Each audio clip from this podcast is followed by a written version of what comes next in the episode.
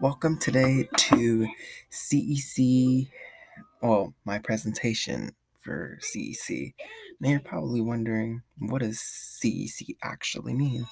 It means, and it stands for cation exchange capacity. You're probably like, what the heck does that even mean? Um, it means the capacity that a soil can hold. So meaning like the amount of something that the soil can actually hold into.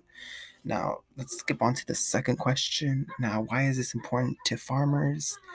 Well, the importance to farmers is because it is able to tell the farmers what the soil needs, when it does need it, and how much it needs it.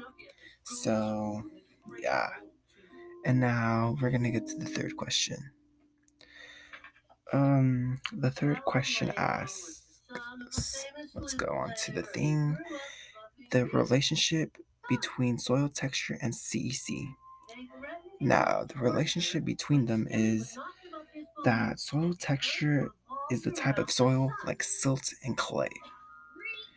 Silt and clay can both hold different amounts of CEC.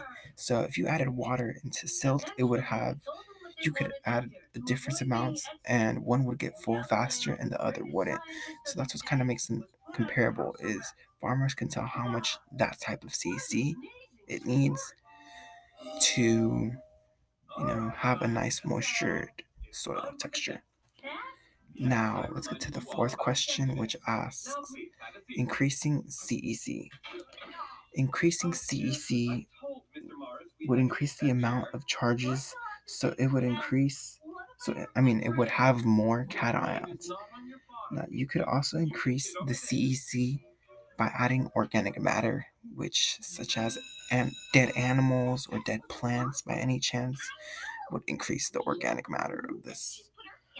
Now let's get to the fifth question, which asks what the effects of improper soil management and fertilization.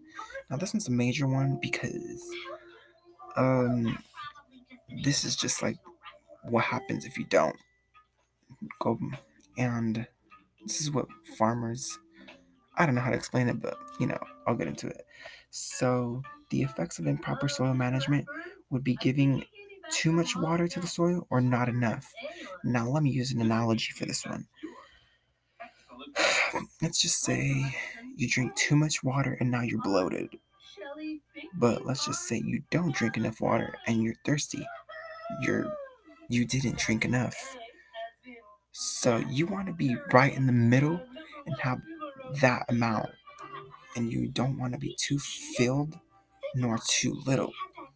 Now, improper fertilization is different. Improper fertilization would not only affect the soil, but it would affect many things around it. And now that leads up to the sixth question, which would be what is the relationship to Atwater soil and Merced soil? Well, what does CEC relate to it?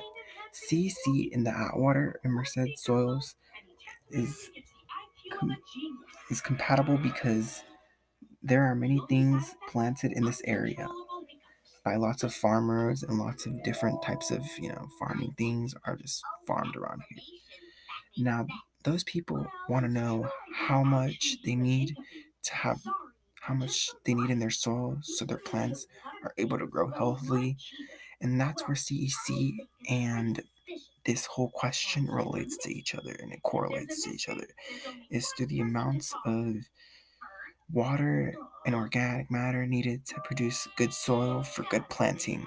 And that's where everything together correlates. So, now that I have finally gotten to the end, I want to thank you for listening. And I hope you have an amazing day learning about your soil experience. Thank you.